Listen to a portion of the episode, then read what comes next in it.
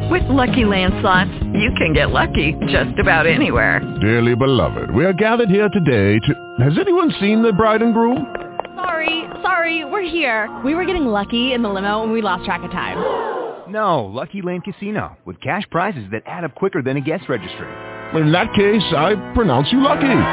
Play for free at LuckyLandSlots.com. Daily bonuses are waiting. No purchase necessary. Void where prohibited by law. 18 plus. Terms and conditions apply. See website for details. Blog Talk Radio.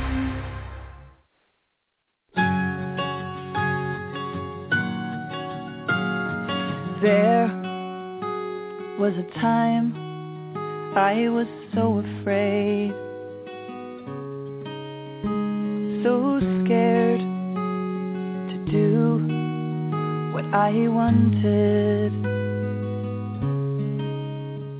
In looking back, I can see all the mistakes that I made, and I wish that I could talk to me and tell me I can change. Don't be afraid.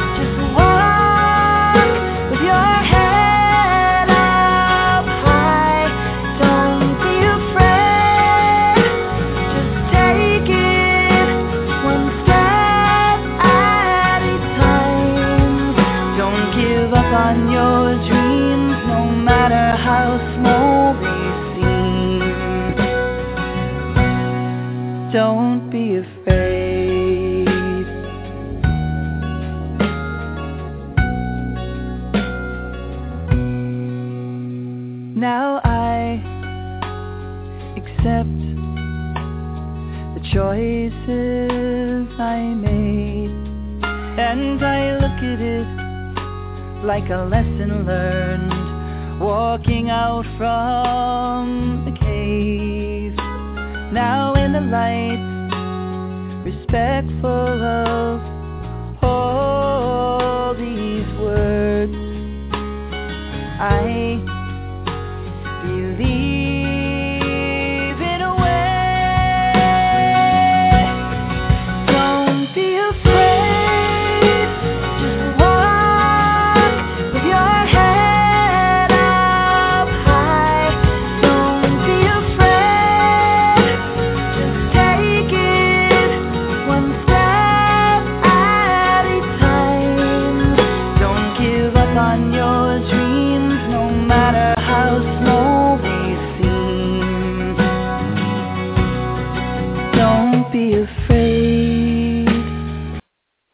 Hi, welcome to Blog Talk Radio Safe Recovery. This is Monica Richardson, and I am your host. Today is April 22nd, 2014. Tonight, we are going to have on a coach that uses craft techniques, and that is um, a program for uh, family and friends. It comes out of Smart Recovery, and I have the handbook here in front of me for people affected by addictive behavior of a loved one. And Kathy, I forget how I, I think I found you through the Center for Something and Change, right? Behavior and Change out of New York City, and then I think I saw you somewhere on Facebook. So her name is Kathy Taughinbaugh, and it's T-A-U-G-H-I-N-B-A-U-G-H, and she's a parent coach that uses craft techniques. And she has um, personal experience with this. And the reason I also had her on, I mean, I know we talked a little bit about what she does and her beliefs. She has personal experience, and she is very affordable. So um, in a time where there's many parents who could use this help, I thought we'd have somebody like Kathy on. I'm going to bring her on right now. Hi, Kathy. Hi, Monica. Thanks so much for having me on. Oh, thank you for being on my show. Welcome, welcome. Um, so I thought, can we start with um, some basics of what craft is, and then we'll talk about you know how you coach and maybe what your experience is. But just to give somebody from the, the top of the show, um, what is craft? Right. Well, CRAFT is a program that was started by um, Robert Meyers out of New Mexico, and it's a program for families, basically of people that have substance substance use issues. Um, I was trained in um, New York with the Center for Motivation and Change with Dr. Jeffrey Foote and his colleagues through a volunteer project we're doing with the drugfree.org Mm-hmm. organization on training parents. So it's a way to reach out to parents and the Center for Motivation Change, their kind of philosophy is that kindness and science c- combined can really help families, um, you know, do better as far as getting their children to make more positive change. Oh, I like that kindness and science. It's not an approach that's being used right now when you pull a kid out of bed in the middle of the night and throw them in a van with some roughnecks and take them off to a rehab somewhere. oh, anyway. Um, okay. Uh, and uh, how did you get involved with being a craft uh, coach? Uh, well. I yeah, well, the way it, you know, I'll just tell you briefly my my history. I um I'm a mom. I was a former educator. Um when my daughter was about 19, I realized that she was using uh drugs and alcohol, a variety of things, but then became addicted to crystal meth. And then I also had a son who was kind of becoming more and more dependent on marijuana. So, you know, the drug use for my children really, you know, hit home pretty hard. Um so I had a point in my life where I stopped teaching. I, you know, my teaching career had ended and I uh, was kind of looking for something to do. I, I felt like I'm the kind of person that needs to be busy with a project and that kind of thing. And Right. this whole drug issue with our children just kept weighing on me. Um, so I started a website and a blog uh, in 2010, and then from there was approached by the uh, partnership at drugfree.org to be a volunteer with their organization. Mhm. And then okay, and then from there we they approached me again as one of the volunteers and said we're doing this pilot program with recovery coaches to be trained in craft and you know wondered if you'd like to be involved and it sounded Right. like a really great opportunity because I also on the side had trained personally myself to be a recovery and life coach Mhm. uh, through my website. So it was a really nice balance of doing the volunteer piece as well as my own work um, from my website. Um, so that's how so that's how that got all started, and it, it's been really an amazing, I have to say, an amazing experience. We 11 of us parents went back uh, in August to New York and worked with um, Dr. Jeff Jeff Foote, and I, I said a couple of his um, colleagues who explained the the whole idea of craft and the Mhm. thinking behind it. And then we have also been training with them twice a month, you know, via telephone conference calls, uh, working with them. You know, we're assigned parents to coach. So what we're trying to do is get the idea of craft out to families, that this is an alternative for you to choose. It's something that you can use with groups like Al-Anon, or it's something that you can use on your own if you're not comfortable with the 12-step group or you, you want to do something with a different approach. So it's a great Right, way right. to hmm to help. Um, that, so that is how uh, we I found you. I think it was because I had him on Jeff Foote through the Center for Motivation and Change, and then I think I saw you on uh, on his Facebook maybe page with um, maybe Barry Lessin talking about harm reduction. That might have been Mhm. it. Uh, we could probably take some questions. I'm going to just say it. We, we'll, if, if anybody does want to call in, it's eight one eight four seven five ninety two eleven. 818-475-9211 if you have a question or a comment about um, you know being a parent or a loved one. Uh, yeah, I, when I opened up this book, I thought that this one, uh, this craft book, that there's some really good tools here. Is there something you just would like to start off with that you find is really helpful in the beginning when you work with a parent or that worked for you? Mhm.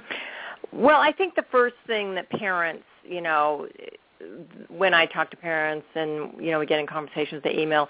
I think so many parents are just overwhelmed by their children's drug use. They, you know, and I was too. I mean, you're completely at a loss. Um, we have not been trained for this. We don't know how to deal with it. If we have not had any kind of substance abuse issues in our families growing up, it's a complete, you know, foreign idea to us. So the thing that I kind of start usually start with is the idea of self-care and you know taking care of yourself, trying to get help for yourself, um, Mhm. doing things. I think some parents become just so obsessed with their children's issues that they lose sight of, you know, anything that they can do to help themselves. So they stop seeing friends, they stop doing their hobbies, they, you know, stop exercising, maybe they stop going to the doctor, all those things that are so important, they kind of just put to the wayside because they're just so focused on their child and their issues. So I think that's usually the piece that I start with is just, you know, what are you doing for yourself? Um, Mhm. Let's get, you know, routine going that kind of get yourself back into uh, your regular life because the bottom line is it's not going to help your child if you're completely drained. I mean, that doesn't help your child Right. get any better. Oh. Right, right, right. And I, I think that um, the the thing that I thought was the biggest uh, that popped out for me is talking about the vocabulary and the words we use because I came from being in a world of uh, AA for a couple of decades and had there were many things in it I didn't believe maybe even 20 years ago when I got into good therapy and but there was a lot of musts should have to can't ought to I'll read all of them here all always can't stand awful bad person i'm a failure. And then they just talk about exchanging those words and and thinking this is really for the parent when you're talking you know what i mean? And i realized when i picked this book up as i was studying it how much of some of this i still did. And uh, four ways to screw yourself up awfulizing. You know oh my god it's terrible horrible. And i, I mean i'm working on a really nasty film so it is really awful a lot of things that I'm seeing and hearing and reading. You know, it's like this one bad story after another. But the wording, it, you know, it really kind of made me aware. And uh, so I think that if anybody's out there listening, uh, one of the it says here anti-awfulizing. How awful is awful? How terrible is terrible? Um, it helps to put events into perspective, to actively, forcibly expand our focus, um, to see life realistically then you say to yourself, and they have like a little rating bar here from one to a hundred with like little, you know, little lines at ten, twenty, and thirty, and so on. Ask yourself, how terrible is it? Could it get worse? Is it really as frequent as it feels? How long will it really last? Can I stand this? Um, so, can you talk about that a little bit about what you find with uh, people when they when you first start talking to them, with the wording that they Sure. use when they Mhm. Right, and uh, sure. I mean, I think we were we're kind of told to, you know, and and what we try to express to parents is to kind when you're thinking about the words that you're going to use with your child, um, to just kind of take it down a notch, to just kind of bring the emotion down, and try to get out of that emotional drama that so often happens with, you know, when our kids are using. So, just being more calm, trying to to find words that seem a little more. Um, natural and logical rather than you know going into how horrible you're feeling or this is the worst thing you can do. I mean one of the things that, that they talk about a lot is open open-ended questions. So asking your child you know about what's going on instead of you know giving asking them questions with like a yes or no answer you would ask them questions that are more open ended so you can start a dialogue a conversation rather than Right. accusing them of something or using these very dramatic you know high level high high emotional words that just spin everyone into a negative cycle you know. So just trying to keep the conversation level uh, no there's a lot of pieces to this. I mean another area that that that is really helpful too is knowing that your child is, has probably very mixed feelings about their use. I mean, there's probably um, part of them, of course, that's getting the high and it's fun, and especially if they're teens, they're still kind of in that fun stage where isn't this great and it's cool to be doing these drugs. But um, there's also a part of them that knows that this is probably harmful and this probably isn't something that I should be doing, and I do want to stop. And so there's that ambivalence that is constantly going. And so what you want to do is start a positive conversation with your child so you can start to bring out their um you know their positive motivation to make changes. Um so that's kind of the idea i think with that and, and toning it down a bit. You know so so much of it i know is is it's high it feels like it's high drama. It feels like you're on a roller coaster just what what's the next thing going you know ha- what's going to happen next? And trying to just plan ahead and uh, check, you know think about the scenarios that will be coming so that you're ready practicing your conversations practicing your reactions to things so that you're not so emotionally charged with the whole issue. Mhm. Mhm. Um let's see. Uh you know, I think that there's uh, you know, I came from a culture where most people smoked pot when I was growing up in the 70s. Nobody became a heroin addict, nobody smoked crack. Um you know, people drank and they outgrew it as I I did. I, I mean, I quit on my own. I quit smoking pot first, and and then I quit drinking on my own, and then I wound up in AA. But um, I don't have the same. I don't think the same viewpoints as you about pot, you know, marijuana. But I do think that um, personally, myself and other people around me, and I think other people need some other tools besides what Dr. Phil and what we see on our television which is why I'm having you on. You know, we don't have to agree completely on everything for us to educate people that there's other ways to want to talk to our kids to deal with um, what's going on. I mean, I think obviously if you know somebody is addicted to crack, um, that's you know to me that's like right up there with heroin. You know, I, mean, my, I grew up in a world where there was no crack, right? Mm-hmm. Um, right. But that heroin was, you know, it was a very Irish Catholic neighborhood, and it was like zero. You never touch that, right? I mean, that would Mm. be a no-no. Like you can you can smoke some pot, and you certainly drank. It's Irish Catholic neighborhood. I mean, who is not drinking? Um, but uh, it it it seems like it's a different world, and it is a different world. Uh, and so, I do think that uh, that what what you have and what CRAFT has and Smart is way better than what Al-Anon, what I heard going on there, where they tell the people to throw their children out, and and I, you know, and I'm going to say this because it really got, it just popped in my head is like, oh really? Al-Anon was created by Lois, and you know, she didn't throw him out, and he was a womanizer. You know what I mean? Like, here's a program that stems from Lois Wilson, who lived with this crazy womanizer, the creator of AA, for all those years, and she didn't ever throw a Bill out. So why should somebody ever be told in an Al-Anon meeting to throw your cat out on the street if they're using drugs?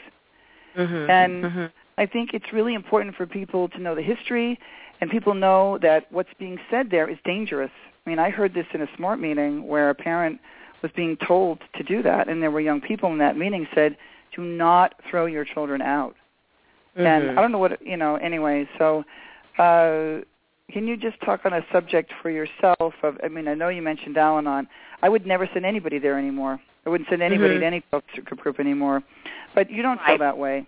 So, um, you know, uh, did you grow up in a household where, as a child where you know people were just normal uh, beverage you know drinkers?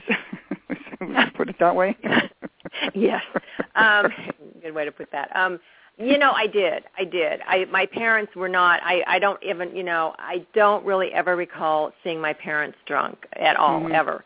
They did drink. They were social drinkers. That you know, they'd have a glass of wine or whatever. But they Right. were very uh, controlled about it, and um so it was never an issue. And I have three brothers, and they, you know, I mean, granted, all of us did our stuff. I mean, we all experimented, we all, you know, tried things and that kind of thing. But it never became an issue with any of us that we needed to get help or that, you know, we were having a major problem or that kind of thing. Mhm. So I and I think that's the common mistake a lot of times that parents make too is when you grow up and you have tried different things um and you kind of just decide, you know, like when I was in my 20s and I got a job and then I was thinking about having a baby, it's like, okay, well, we're not doing this stuff anymore because this is, you know, harmful Mhm. and I don't even know what's in it and blah, blah, blah. Right.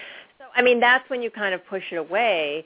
But I think, and I think so often, and I know I'm one of those parents who assumed that, um, and I certainly wasn't saying it was okay for my kids to smoke pot or drink beer or any of that kind of thing. But in the back of my mind, I assumed, well, even if they did, you know, they'll just grow out of it. You know, it's not Mhm. going to be an issue down the road. I never had a clue that this would lead to crystal meth, meth use or other harder drug. You know, one, my son Mhm. at one point used mushrooms for uh, one night. We had kind of a wild night one night with that, and so it just never. You know, I think parents kind of assume that kids are going to follow those paths. They might experiment, try a little marijuana, that kind of thing, and um you know it- but it it doesn't ever go any further and i think the problem now is when you throw in the prescription drug use that we have which then can sometimes lead to heroin um Mhm. there's just a whole mix of new things going on now that we didn't have you know when i was growing Right. up or when my kids were growing Right. up so Mm. Yeah, and I mean, I don't. I mean, I look at Al-Anon just to bring that up for a minute. I look at it. You know, when I went, my the um program director that was the first thing they said to me i'll go to al-anon and as a parent you don't know any different i mean there's you know Right. you just go and and Yeah. so for yeah and i mean i went the first ti few times and it was you know so depressing and i was like oh my gosh you know these whatever the parents you know had been working with their parent kids for so long and Yeah. and then i went again and i tried and i found a parent group and i have enjoyed that group i mean it is very uh it's all parents we're pretty open it's not there's no um in fact, at one point we all had the, a whole table of other materials that were not Al-Anon approved because we just figured those were important for people to read and that kind oh, of thing. good. But Mhm. yeah, so I mean, I think that was good. But um, I agree with you. I think the thing of letting go, detaching, is not necessarily helpful, especially at the beginning. I think a lot of parents jump to thinking that's what they're supposed to do when they've just found Right. out their kids are using drugs. And I mean, that's so far from you know. There's that's what's the beauty of craft. There are so many tools in here that parents can use that can help their kids. And it's really about a, po- a conversation, um, understanding what your child's doing, uh, understanding why they're doing it, and what's uh, underneath. You know, whether kind of peeling back those layers and finding out really what's going on underneath. Um, there's a lot that you can do before you even consider throwing your child out. And I would never, ever tell anybody with an under 18 year, year old child to even consider that. I think that is terrible, honestly. I mean, I just that's not helpful for anybody to to put a child at. I mean, they're you're putting your child at risk, you know, at harm. Oh, yeah, yeah, I think so. Uh, I'm talking to Kathy Taughinbaugh. Did I say it right that time? yes, you did. Okay, and she has a website, um, and if you you can just see it on my um, on the Blog Talk Radio, and then cut and paste and put her name into Google, and you will find her way to her website, where she has uh, about her and coaching and resources, testimonials. She has a blog, and a contact and a free guide. Uh, um, what was uh, the biggest turning point for you with your your own children? Like, what was when things got better? What what would you say? What happened there? Oh, when things got better. Yeah. Um, Mhm. I think you know my daughter. I mean, I don't have. I mean, in some ways I do, but honestly, I've heard so many dr- really dramatic stories from parents, and it, it's you know it's sad. I and I feel bad. I I didn't really have as much of that. I went back. I had a couple of years with my daughter, but she was two states away, and we you know finally it, it just hit that she was doing. She finally admitted that she was you know using these drugs, and so Mhm. um we uh I, I have to say I, I was just blessed in the fact that she agreed to come home with me. She agreed to get help. Um, she did not. Once she got into a program, she just kind of kept going forward. She just did not have the dramatic, you know, relapses and all that that people have. Um, and Well, she's good, done it though. her own See, way. I mean, yeah, no, I don't think you have to. I hear a little bit of like you have to apologize for that, and I think that really comes from the 12-step world in our culture. That I think that's great, and I think that it's maybe because you didn't, you were not going down that road. You didn't do what you know. Say if you were in AA, or you know, you would be. You know what I'm saying? Like mhm. I think it's um my my being an alcoholic. Why is it that you know people that I know with a lot of time who are really nice people, they're all kids who are like really messed up, or they're not all of them. Uh, that their kids wound up in a program. And tw- why no kid belongs in a 12-step program? Like they just Right. don't. Like it's crazy to think that that what was created for Bill Wilson, who drank for you know hard alcohol his whole life, all day long for 20 years, that a teenager belongs being told this crap from the 1930s. It's so damaging. It damaged my older son. The things that I said to him as a teenager, it creates binge drinking. Um, you know, looking back, it, it really created problems. And so, uh, I'm what I'm saying to you is that I would suspect, so you can tell me if I'm right or wrong, that you were coming from a different language. First of all, you didn't grow up in a crazy home like I did, or you know, a home where there was drinking, there were problems, and so you didn't see that behavior and think that's kind of normal. And then, I mean, I don't know, my story is just really different. So your and yours is very different from mine. So what I'm saying is, you know, could you pinpoint that your your daughter, you know, she obviously wanted to, to help and she and she got it and then went on to live her life. Don't you think Right. that you had a piece, a part of that, or or no? She just was done. Well, no, I mean, I you know, I I don't certainly do not want to ever take credit for anything that she accomplished on her own. I think that Mhm. I did, you know, I think one thing that I will say is that um a couple things I think made a difference. One is her dad and I were divorced at the time, and I think one thing is I you know, I called him, we were in Colorado. I called him from Colorado, told him the situation, and I think we both came together. I mean, for and at that point we had been divorced for a while, so we had kind of mended our, you know, ways and all that kind of thing. But we really came together as parents to support her and i think that really helped. I think that was one of the best things. I mean he was there as much as i was and you know it wasn't easy trying to figure out what's the way to go and he had found an addiction counselor and i had found a, an educational consultant and we were just trying to kind of you know meet everybody and see what the best road to go was and you know, certainly there were kind of bumps in the road trying to make those decisions, but once we made them and you know, we we just hammered it out and made them together and she went forward from that point. and I think that really was helpful. I think parents collaborating is so important. I think if one Mhm. if you're giving your kids two different messages, it's it's very difficult.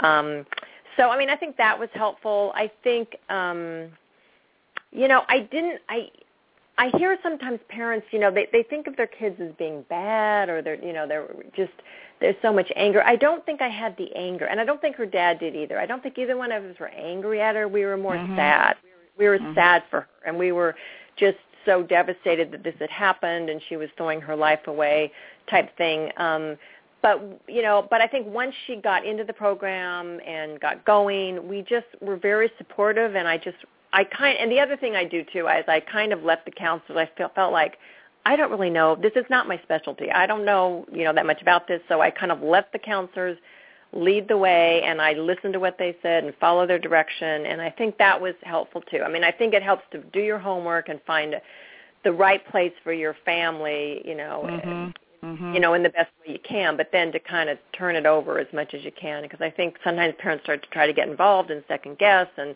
and that just creates a lot of issues too. So, you know, I do. I feel like we did make, you know, her, and I can't take her. Her dad was there too. We both supported her. She did a lot of, you know, she went on to a women's program and she did a sober living home, and she basically stayed away from our home base for six years. I mean, she was gone out of the area, and I, you know, I know everyone can't do that, but I think for her you know, and she was working. It wasn't like she was just doing this. She only was Right. She went to Southern California and went got into school again and got a job, Mm-hmm. and she was started working and all that kind of thing. So, but she was surrounded by people who were in recovery, and I think that you know, uh she was in Orange County, you know, down in L.A., and she was surrounded oh, I by see. people.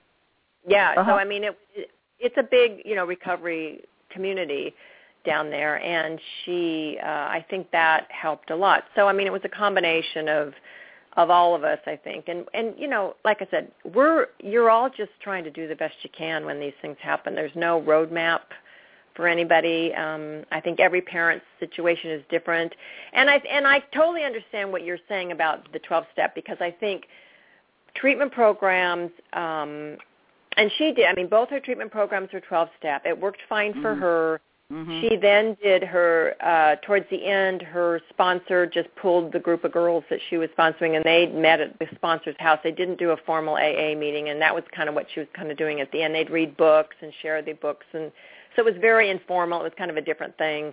But Mhm, um but I think you know, you're only told, you know, go to AA or go to Al-Anon. You're not given options and I think Right. that is so important. I think you know, AA does not work for all kids. I talked to a mom recently who felt like her son was a failure because he wasn't into AA, and it's like that is not a, being Wow. a failure. You know, you need Right. he needs a different program. it's not it's not him. It's you know it doesn't work for a lot of people. So let's look at other options. I mean, there's smart recovery. There's a lot of different things that he could do. You know, or seeing Well, you know yeah. privately or whatever. That's Um, great. Well, that's good that you know that she found you because uh you know I, I watched some footage of a film where you could see that everything was like waiting on the time. You know, so he had nine months or something, and then he you know, used again or something or drank. I forget what it was, but I mean, I had Dr. Jaffe on from Alternatives, which is a moderation program, and you know, he clearly stated, you know, in, in that paradigm which has hijacked our culture. We can't say that it hasn't because why else would people who are not in AA uh be brainwashed about time? You know what i mean? Like so if somebody's been doing oh here like the guy i had on last week who does emdr work. So there's a kid who's doing crack every day and then he had one beer during that six weeks. He had no crack. He stopped using crack. And then Mhm. the the aa sponsor said he failed. He's got to start over. So he no he he did not was not doing well. And so aj said what are you talking about? The kid's not Right. doing crack. He had Right. one beer. And so they this mindset. And so i was like wow what a, what a good comparison. But it's that that kind of stuff is actually killing these kids. So a kid who's using heroin who can probably drink a beer they, i mean i i knew heroin addicts back in the 70s who were in na They're, bi- alcohol was not their thing and it's not their thing. Mhm. And Right. many of them can smoke a joint that's all they want and they just have like one beer and it's like they're done but this all or nothing it's everything oh my god yeah, oh my god you can't you know have this and and so i think that i'm glad you're there for that mother who and you can say there is even mm there's moderation there's some harm reduction books that to look at Mhm. something in how we can reduce the harm um Right. Right. yeah No, I, mean, see, and I, and I think you know, um, I mean, I know a number of people who who have who, you know been addicts and whatever, uh, or you know, I addicted to different drugs, and uh, you know, I think it probably is really good to do a period. I mean, I think everyone. First of all, I shouldn't even say what I think. I, everyone needs to do their own thing, but I think it is helpful to probably be sober for a period of time if you can. I mean, I'm sure that's helpful, but then some people can go on and just kind of get back to normal as long as they're monitoring themselves and keeping it, you know, low key. I think people can have a, a beer once in a while or something like that. And I think the message that you have to have a long uh, lifetime of sobriety um, is what holds a lot of young people back from mhm, mhm. getting any kind of help. I agree with that. I think par- I think everyone needs to have the message that everyone's situation is different. You know, let's look at what your situation is, and we'll take it from there. I mean, there is no one right answer for anybody. Well, I too think that it's a real case with women, like in Gabrielle Glaser's book, um, Her Best Kept Secret, Why Women Drink and How They Can Regain Control, that there is a huge population of, so in this, you know, in CRAFT, I mean, we're talking a lot about children, but there's, you know, people who have their spouses, right? And that there's this whole population of women that if they went and sat, you know, in a meeting or something, and first of all, they're not going to even go. They don't want to tell anybody. And, you know, she talks about, you know, they're drinking a couple of bottles of wine a night and that they don't want to uh they don't want to stop drinking their wine and that's a lot of wine to drink every night you know what i mean Right. that's like Right. wow you know what i mean so um but the approach you know how if with with women if it's okay you know can you is could you drink three nights a week right and Mhm. like get to there but as, as soon as you're going to get there you i mean pe- it, it's just a totally like i had on uh donna cornett and she's written some really great books. Uh drink link moderation is her site and she's also a coach. And affordable you know and has a really great book called uh stop binge drinking for college kids. And i just think it's a setup for like if you say i can never drink again it's almost like the south park episode where the guy's like well forget it. I can never drink again. So i'm just going to get drunk now quickly. Like you know like that if they think well i can have to have a life of abstinence that they want to get everything in right now you know before i mean uh, who knows? I i, I don't relate to that. But that i see that in other people. And uh you know i think that um so do you only work, coach with the parents or do you coach with anybody I, you know, I will coach with anybody. I mean, anyone who's interested, I coach with. I have kind of made my niche parents because I just feel like that's my experience. Um, you know, there's there's many coaches out there who you know have been in recovery or have done you know had have gone through this whole situation themselves, and um, so they you know and and maybe younger people would relate to you know coaches in their 20s and 30s and that kind of thing. So I kind of feel like I'm probably better suited to work with with parents, but I can also work with you know people who are concerned about their husbands or wives or brothers or sisters or anything like that. You know, I, I mean, I'm open to working with anybody, but like I said, that's mainly mainly who I work with is parents. right right and and there's you know there's there's a large supply of those unfortunately that it just seems like it's it's everywhere you know it, it is so um parents are concerned and uh they're worried about you know their kids and trying to figure out how to you know take those next steps. And sometimes it's really just about you know I, i've heard so much too where parents the child does go on and and improves makes some positive changes either just changes himself or goes to treatment or whatever. And then the parent after all the struggling they've gone through instead of being happy for them they are but they also become kind of depressed. I mean they, they're just sort of you know they they just kind of start to fall apart at that point because they've worked so hard to to help their kids you know move forward. And it's just you know it's just the whole thing is it's a burden. And it's stressful for parents. It's uh, frustrating anger you know all those different emotions. And it's also can be a lot of parents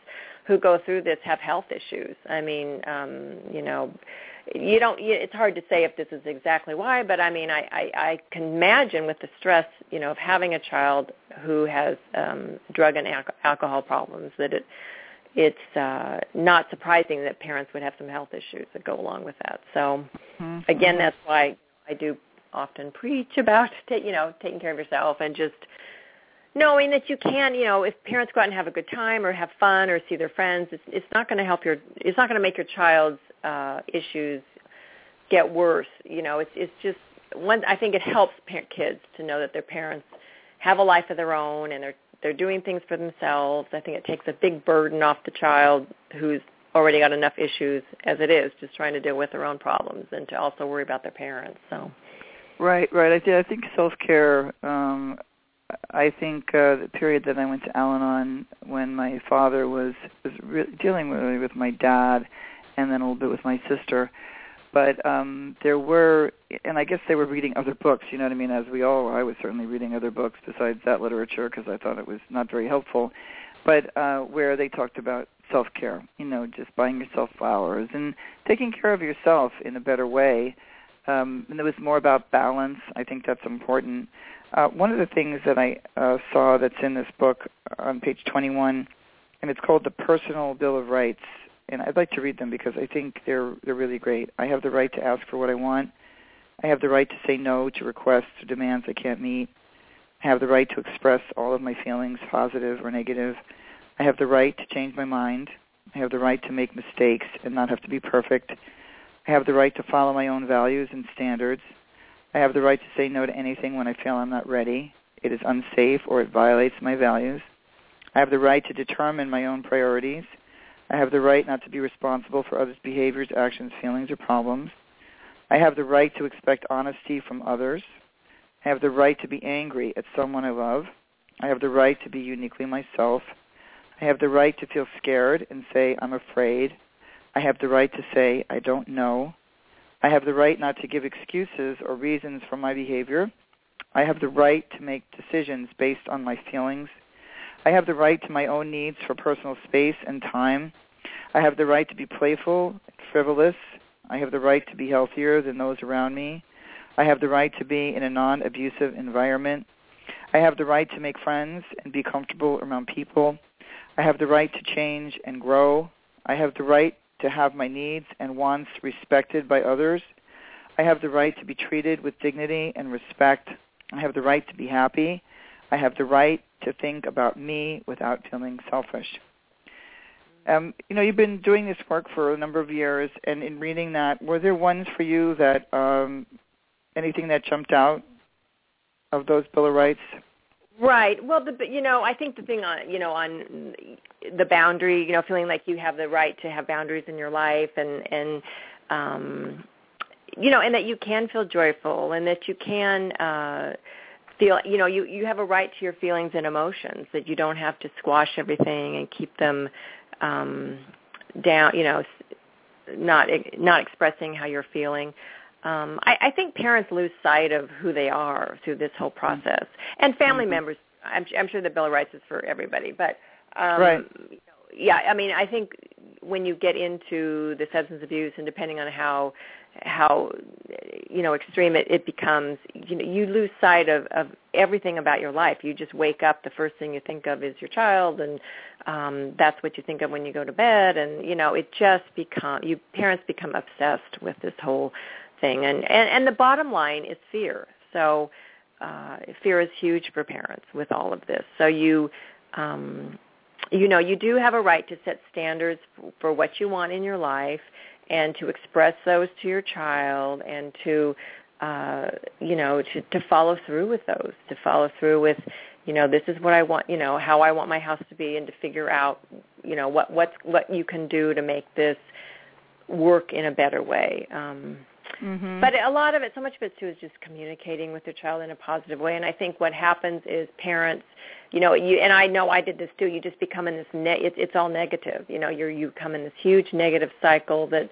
just seems like it's never ending. Um so being able to kind of break that and find ways to do to use positive communication to work with your child can start to to you know change things to sort of move things Mhm. over into a better way.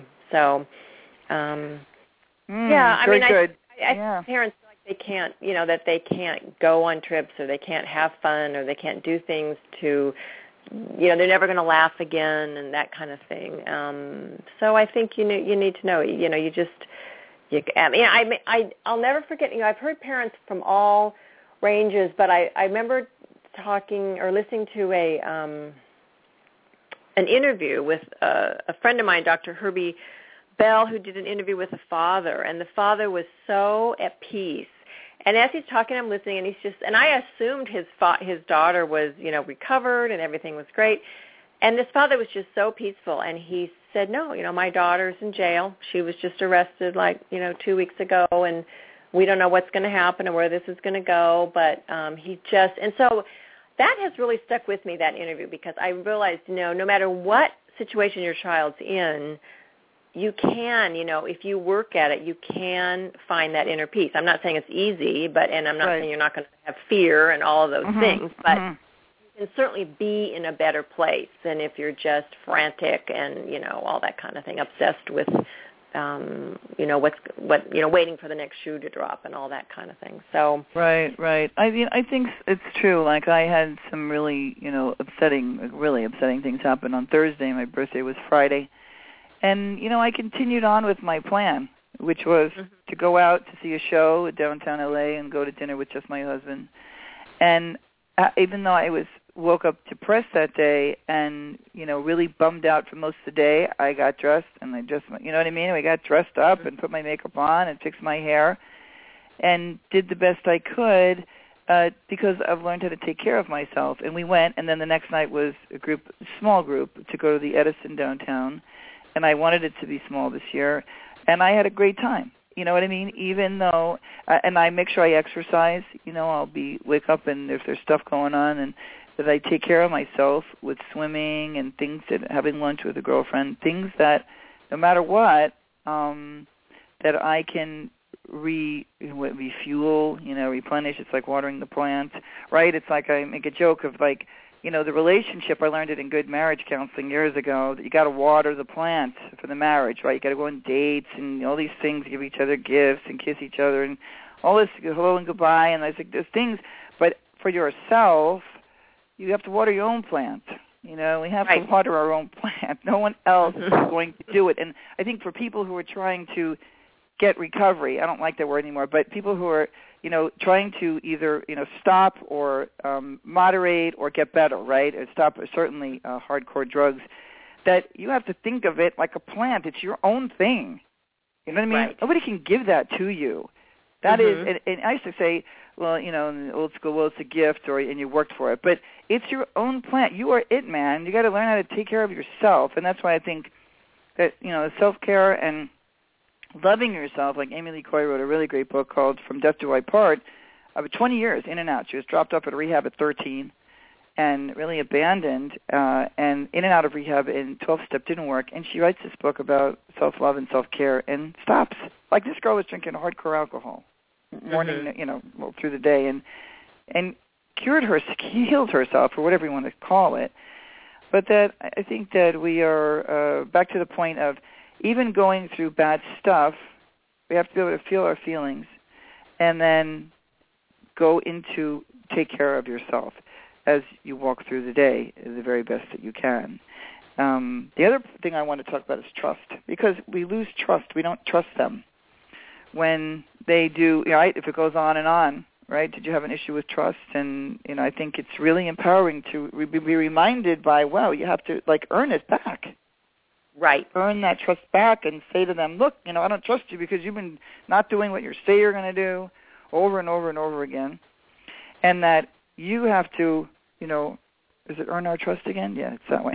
anyway, you know what I mean about the trust issue. Sure. Oh yeah, absolutely. No, trust is is huge, and um, so many families go through the uh, the deal of see. I mean, I've heard this so many times. Of you know, the jewelry's gone, grandma's jewelry's gone. You know, I mean, uh, they've taken everything in the house and that kind of thing, and and you know for so many parents it's it's just really it's very difficult. But um you do. I think at some point you just have to realize okay that my child's making positive change. They're making that effort to to change their life and get this under control.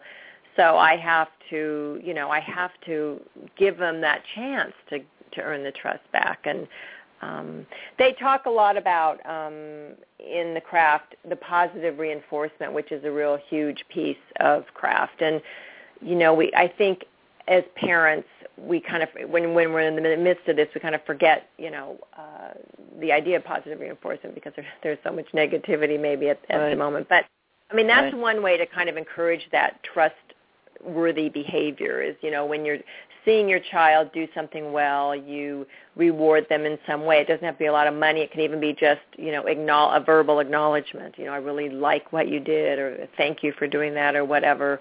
Um, and you know, thinking about what your child really would want. And this could be, I mean, I say child, but I'm usually it's a teen or young adult or whatever. It, it works for anybody really. You can you know so that's a way to kind of encourage that better behavior that you're trying to find to that positive change that you're trying to motivate your child to kind of go in that you know more positive direction so those are some things that I think the CRAFT is helpful with. It's it's allow you know rewarding, reminding, looking for the positive, and and then the trust starts to build. You know, it's mm-hmm. that positive cycle that starts, and so your trust in them you know, is um, you're more motivated to be tr- you're trusting them when you're seeing the things that they're doing well. And sometimes I think parents too lose sight. You know, you see you you see the things that you're worried about, the drug use or the alcohol use or whatever. Um, but often I'll ask parents, you know, well, what what what is your child doing well? And they have to think sometimes for a moment, but when a lot of times when they start talking, there are their kids are even though they're using drugs or even though they're doing there is just some bad behavior you know behavior that's not healthy let me put it that way mm-hmm. they are um there is a lot of good things too that they are it's, this is not just you know it, they're a they're a combination of many things it's not just that they're a drug user there's a lot of things going on with each person and so there are a lot of positives that can that are still there and so that's what you kind of want to focus on and build those and encourage those to so that your child starts doing more of those kind of things, those more positive behaviors, and trust builds and change happens. Hopefully, you know, sooner rather than later is what the idea is, and so I think that's helpful too. Yeah, I, I do think that's really important. You can forget to uh, to do that. I mean, I've seen that. Uh, now we're talking to Cathy Taughinbaugh, and she is a coach for CRAFT for family, for actually parent coach for um, parents who have children that are overusing alcohol or drugs or dependent on it, do you know you're up north, right? Yes. you up north uh-huh. in California? Near what what city are you? I'm outside, uh, just 30 miles east of San Francisco, in uh, the Danville area, by Walnut Creek. I know probably people have heard of Walnut Creek, but um, just yeah, just east of San Francisco. hmm okay, so yeah, it's a nice area up there, isn't it? I mean, I I don't know that I've been to like you know where you are, but I've certainly heard of Walnut Creek. And is it mm-hmm. a suburban area?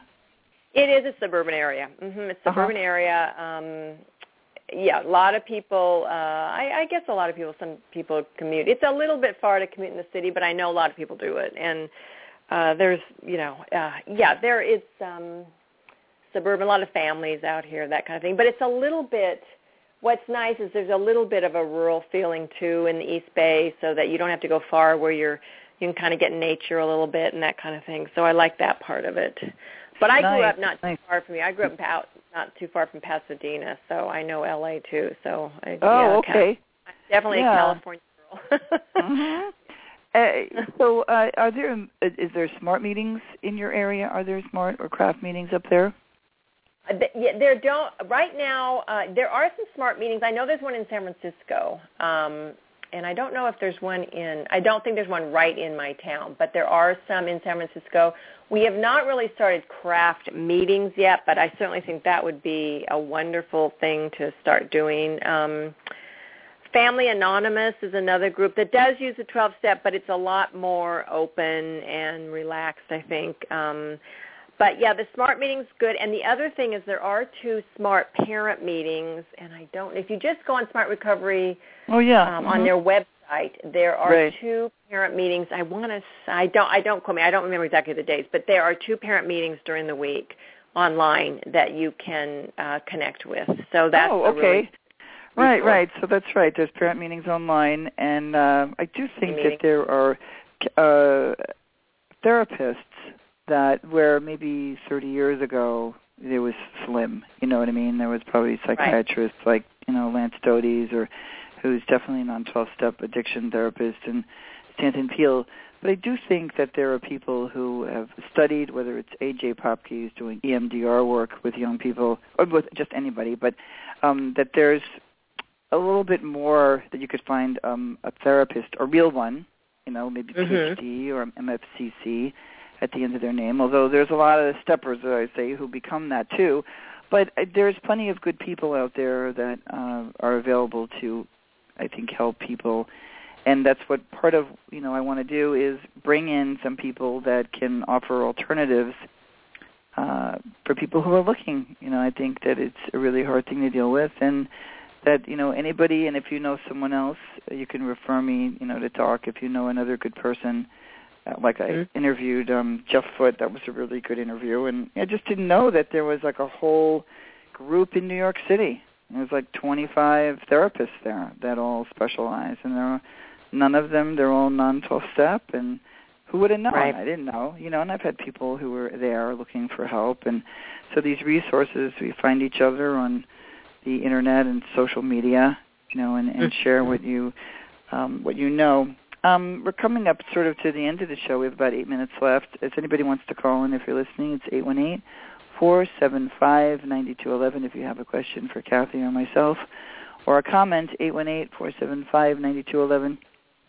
Um, are you working on something that you want to tell us about, or you know, just some something we haven't touched on that you'd like to say and talk about? Um, well, you know, I just uh well one thing that I just crossed my mind as you were talking and I was just thinking I could actually probably pull this together on my website too is there are quite a few um individual groups. I know I'm in this group the parent um partners which is through the partnership.com and there's a, quite a few parents in there and a number of those parents in different parts of the country have their own individual groups that they've started that are non-12 step. They're um, one of our Hmm. parents has has a big one in Indiana, um, and he I know he said you know we were doing kind of um a 12 step thing for a while he goes but boy, again he was in my training too in New York and he's changing you know I, I believe he has kind of changed it more to the CRAFT CRAFT philosophy Mhm. so um, there are, you know, private, not private, but I mean, they're individual groups that aren't really affiliated with any large organization. So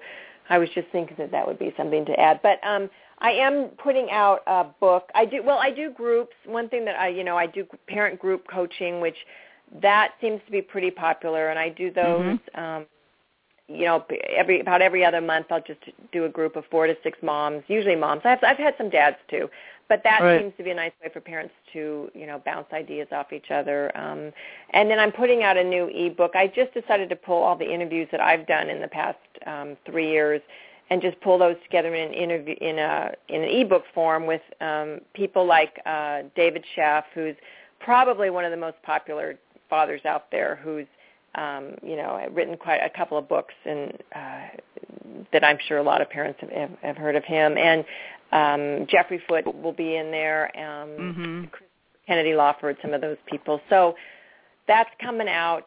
hopefully in the next month. Hopefully I'll get it wrapped up and get that out there. And so yeah, I just um I just try to reach people through the coaching, the re, you know, uh, and my website, and just encourage people to get help in any way they can. I mean, whatever works for people. You know, just don't stay isolated and um, reach out and get and you know talk to people, find out everything you can about addiction. I think that makes such a difference when you you know educate yourself. And there's quite a few good books out there. And um, I mean, Jeff, what are your favorite Beyond, books? What What are some of your favorite books?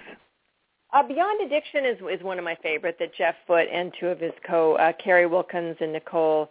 I don't know if I'm going to pronounce this correctly, but Kazanaki wrote. That's very good. I like Clean is another one. Um, is that, that by? It's Clean by David, David Sheff? Is That, what is his? I know I bought it, but I I have too many books to read and make a movie, so I I bought it. So I would hope. What is his like point of view?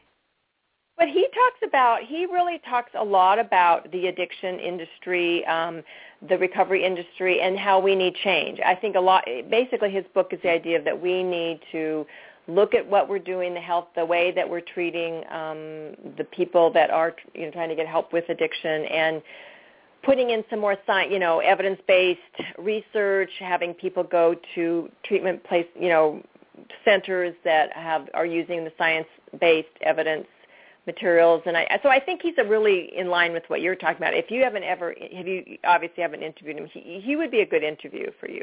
That would be another Yeah, one. no, I haven't. I should um do you think I need to read the book or just have him on? uh, you I'm, could, you could breeze through the book.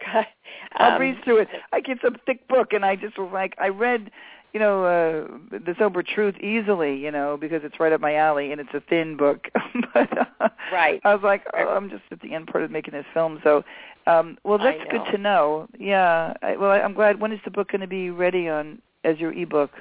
Oh, my ebook. Um, probably by the end of, of of May is what I'm hoping that it'll be ready. Um, yeah, I think that'll be good. Another one that I also like is um, Inside Rehab by Anne Fletcher. That's a very good book about um, really looking at the treatment industry. That was a real eye opener for me. If you haven't read that one, I would. Yeah, I have that on the shelf too. I did reach out to her when she came out, and she was busy doing like NPR. She was doing sort of radio tour, and then Right. I got kind of busy myself. But I did want to have her on. I, I did. I think it's important. There's a bunch of films coming out really soon. I mean, there's three films coming out. Mine, and then this other one, and Claudia Christian's, which is called One Little Pill. Uh, the naltrexone is going to help a lot of a lot of people who don't have any Mhm. childhood trauma, who just want to they want to moderate, or you really want to slow down, and you don't need to go to rehab to do that. Uh, it's I think it's really I've become friends with her, and it's really going to help because people.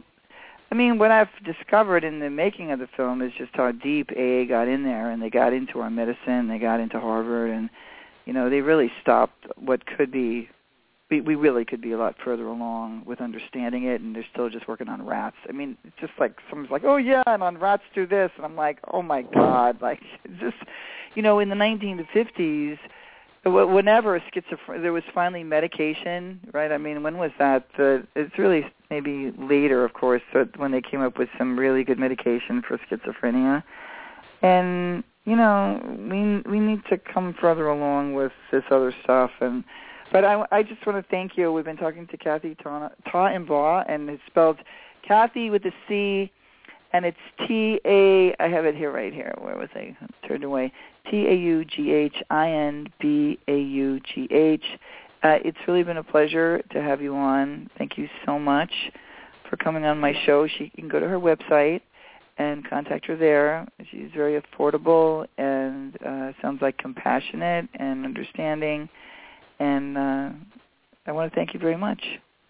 Well, thank you for having me on. No, I really appreciate it, and I look forward to seeing your upcoming film. That's going to be exciting, and thank you for all you're doing. It's great to have one more voice out there, and I, I, I like your um, philosophy, though. I think it, we do need to to give people choices and options, and know that there's many different ways to to to make positive change. So, right, right. Again, thank you so much, Cathy.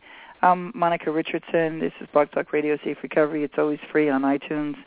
It's free to download here right on the uh, on your computer. Download it on your iPhone. Listen later, and tell everybody that we should all have a choice. And thank you so much, Cathy. And we'll Okay. see you next week. Okay. Bye.